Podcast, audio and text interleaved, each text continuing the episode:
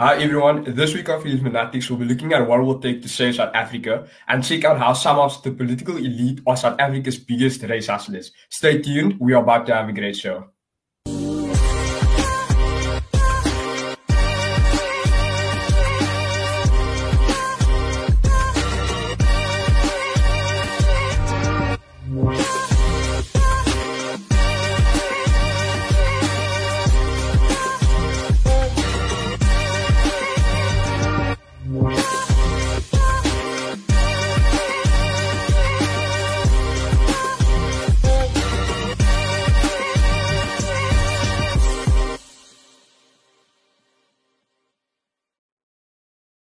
Welcome to Freedom Fanatics, a production of Freedom Advocacy Network. This show is every Tuesday at 6 p.m. on YouTube and Facebook, and you can also find us on Spotify and Apple Podcasts.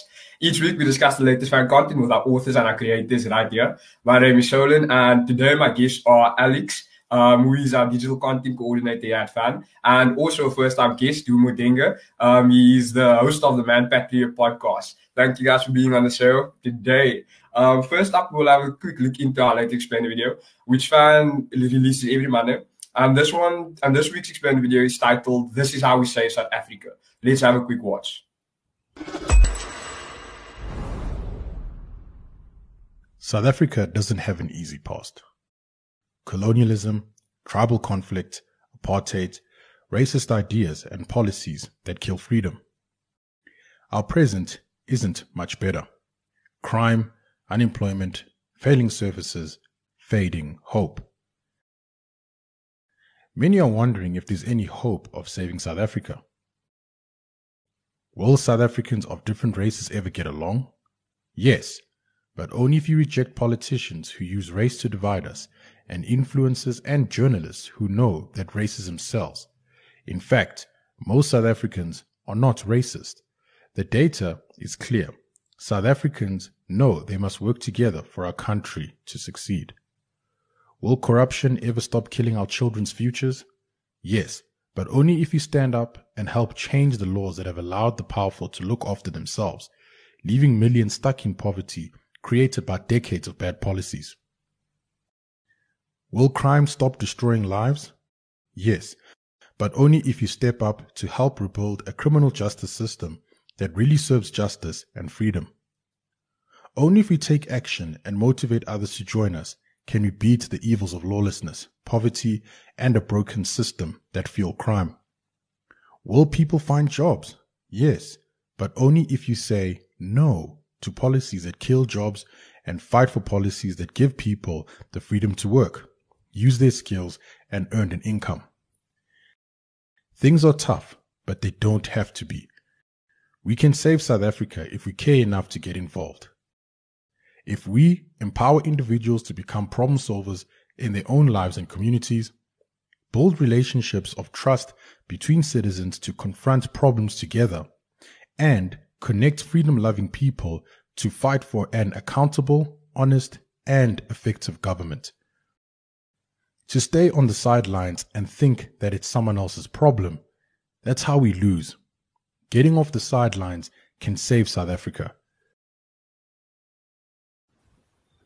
Yeah, so we just watched our latest explainer video. Um, brilliant visuals by our team, um, Alex, and the brilliant voiceover from Dumo.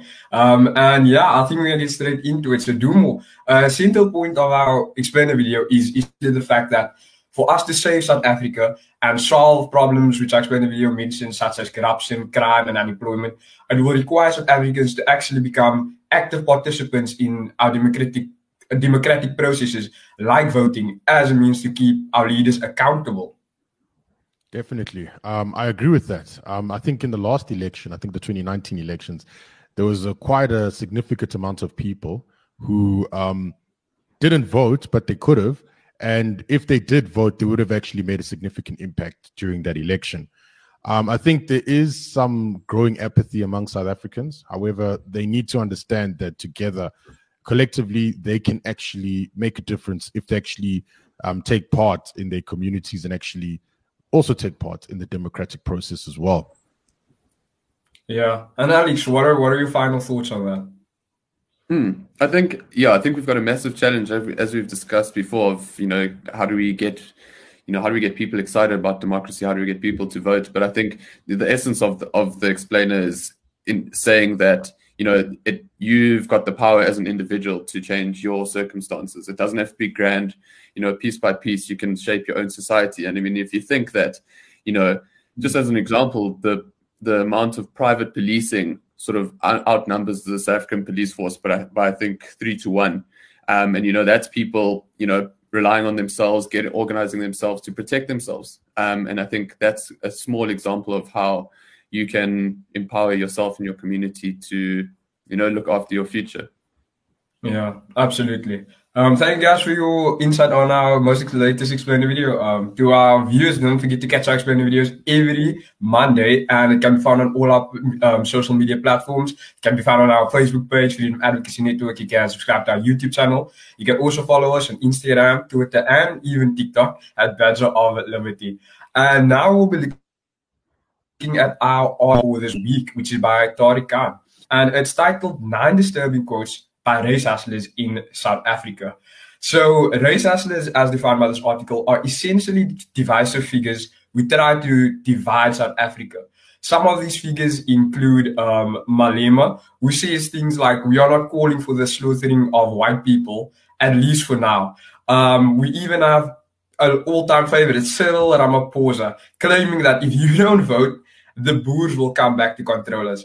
And these these statements are absolutely ridiculous. And in the list, there's included people like Steve Hofmeyr, um, even um, our former president, um, disgraceful former president, I should know, um, Jacob Zuma, um, all who have been fueling divisive rhetoric and racial rhetoric um, that you can actually go and find in this article on our website, which is at Freedom Advocacy Network.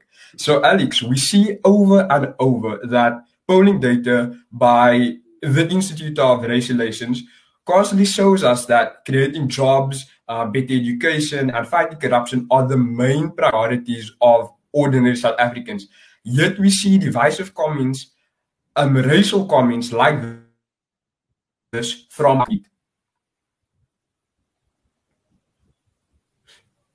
Mm, no, no, exactly, and I think we, I think we flagged a quote card the other day of, of uh, you know politicians using. I think it was Thomas Sowell who said, um, you know, race is kept alive by by politicians and race hustlers. Um, but I think in, in, South Africa we've got a much deeper problem of uh, race nationalism as opposed to just racism in itself. Um, and you know, if you look at the ANC sort of aiming for a, a socialist utopia via the National Democratic Revolution, you know, race essentialism and, and nationalism is a key ingredient to to their whole their whole hustle. You know, it's not even their side hustle, and uh, you know they've you know div- division is is more useful than unity, unfortunately, um, from from uh, those uh, political elites. Yeah, absolutely. And Dumo, just to catch up from where Alex is left off, do you actually think that these divisive tactics are actually an indication that these race hustlers and politicians fear what could happen if South Africans once again unite the way we did in the first democratic elections in 1994. Right. Um, I think I think it is a sign that they do fear um, South Africans uniting and seeing past the rhetoric. Um, but they use these tactics because what they want to achieve is a some sort of faction among the population that can mm. kind of you know keep um, um, the mess uh, around, if you know what I mean. So I think what we need to, I think, um, just given what you've stay, stated now, I think the the main thing is that race hustlers they've been using this for a long time. It has been effective, unfortunately, but I do think that uh, there's a lot of South Africans who are starting to see right through it, um, especially given the lockdowns and what has happened during the lockdowns and so forth. So yes, they do fear what will happen if South Africans come together, and it's also a good thing that South Africans are actually starting to see past it as well.